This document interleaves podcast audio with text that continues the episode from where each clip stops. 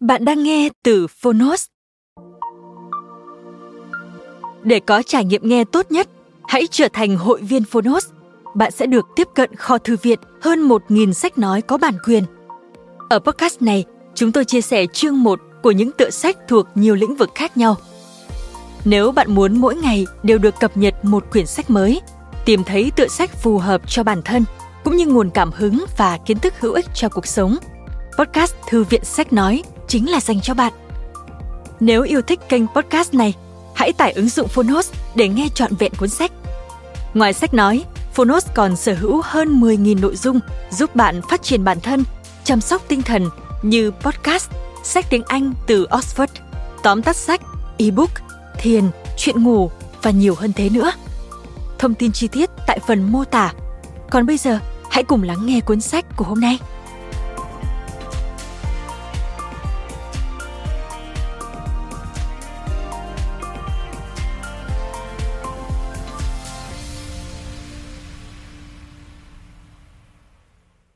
Bạn đang nghe từ Phonos.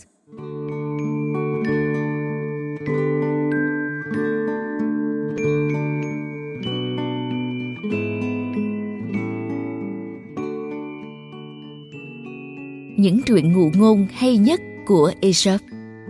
Tác giả, Blanche Wilder kể. Người dịch, Nguyệt Tú. Phiên bản sách nói được chuyển thể từ sách in theo hợp tác bản quyền giữa Phonos với nhà xuất bản Kim Đồng.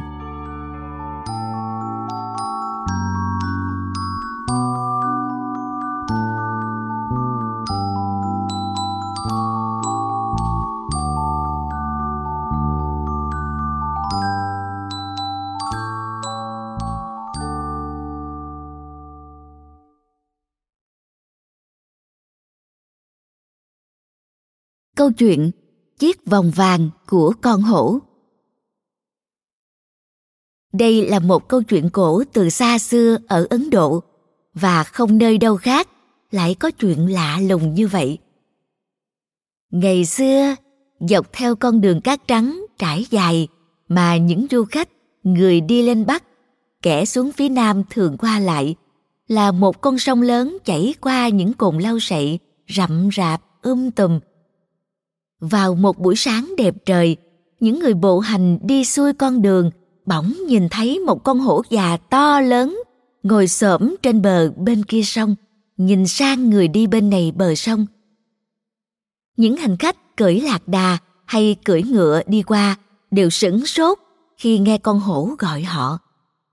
Giọng hổ rất đổi lạ lùng, vọng qua dòng sông, rõ ràng, trong trẻo. Giọng hổ vang lên giống như tiếng chuông đồng. Này này, ông khách đi đường kia, hãy cầm lấy chiếc vòng vàng này. Những tiếng gọi lạ lùng ấy vọng lại từ bờ sông bên này sang bờ sông bên kia. Khi con hổ gọi như vậy, nó cầm trong vuốt chân một búi cỏ lớn và vẫy vẫy như chứng tỏ rằng hổ rất tốt, không bao giờ muốn đe dọa ai. Những người qua đường nghe tiếng hổ gọi rất lấy làm lạ kỳ Tuy mọi người đều nghe, nhưng không ai dại dột lội qua sông để mặt đối mặt với con hổ bên bờ bên kia. Họ lắc đầu và bỏ đi trong khi con hổ vẫn kiên trì tiếp tục gọi người bộ hành vừa tới sau đó. Ôi, ông khách ơi, hãy cầm lấy chiếc vòng này. Cả ngày hổ gọi như vậy, đến gần tối, nó vẫn không tìm được ai muốn lấy chiếc vòng vàng bỗng có một người một mình đi đến con đường ven bờ sông trong ánh hoàng hôn. Con hổ lại kêu to lên và rành rọt. Ông khách xin ông hãy cầm lấy chiếc vòng vàng này. Người khách dừng chân lại liếc nhìn qua sông. Ông ta thấy con hổ to lớn đang ngồi trên bãi cỏ phía bờ sông bên kia. Người bộ hành đi xuống mép bờ sông để nhìn gần hơn con thú đã mời ông lấy chiếc vòng vàng. Khi tới gần mép nước, ông bỗng dừng lại, không dám tiến xa hơn. Ông tự lý luận với mình, thật chẳng khôn ngoan gì khi xuống một con sông lạ, mà đôi khi có những chỗ sâu khôn lường. lại càng phải khôn ngoan hơn khi đặt lòng tin vào những loài thú có móng vuốt chúng cào chúng tung ta lên để lấy được chiếc vòng ta phải trải qua hai thử thách. Vừa là con sông sâu, vừa là con hổ dữ. Và ta nghe nói, hổ hay ăn thịt người. Đó cũng là vấn đề đáng quan tâm. Rõ ràng, người khách bộ hành này rất thông minh. Nếu làm theo suy luận của bản thân, thì chắc chắn người khách ấy sẽ không lội qua sông nữa, mà tiếp tục đi nốt đoạn đường của mình. Nhưng dù cho người khách đã suy nghĩ đúng đi nữa thì hổ mới là loài rất xảo quyệt. Nó tiếp tục thuyết phục con người.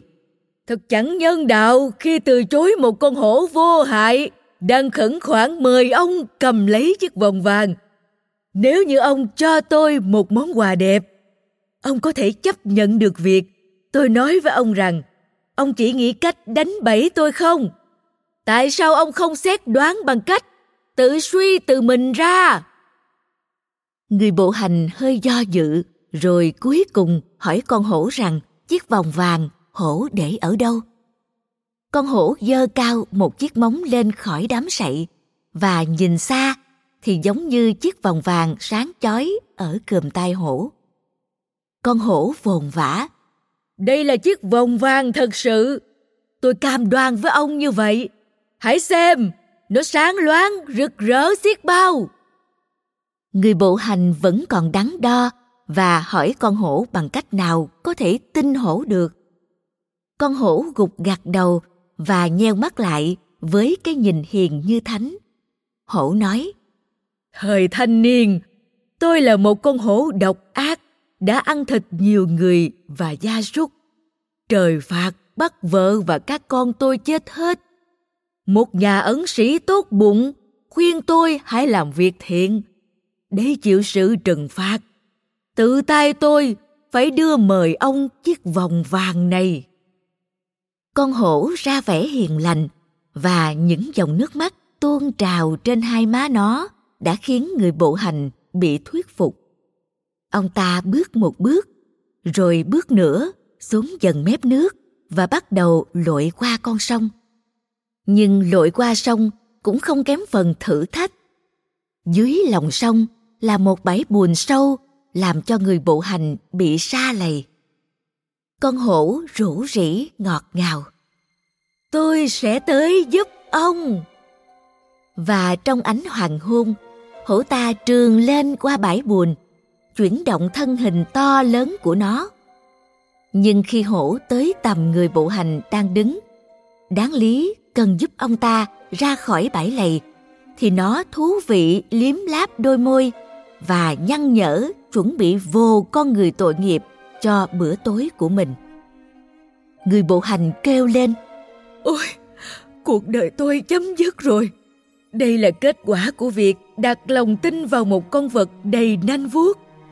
Đã bao giờ một con hổ lúc về già lại trở thành vị thánh đâu? Thế rồi người bộ hành bị hổ nuốt chửng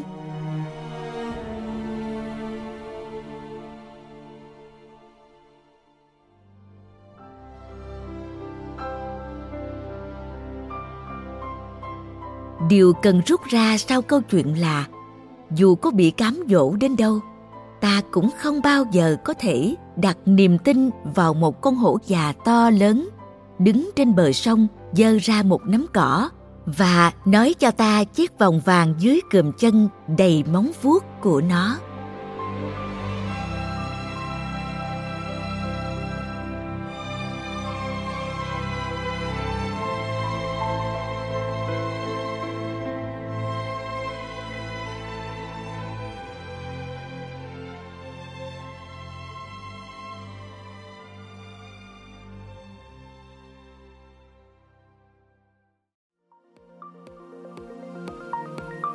Cảm ơn các bạn đã lắng nghe podcast ngày hôm nay. Podcast này được sản xuất bởi Phonos, ứng dụng sách nói và phát triển bản thân dành cho người Việt. Tải ứng dụng để nghe đầy đủ nhất các nội dung với chất lượng âm thanh chuẩn điện ảnh. Hẹn gặp lại ở những tập tiếp theo.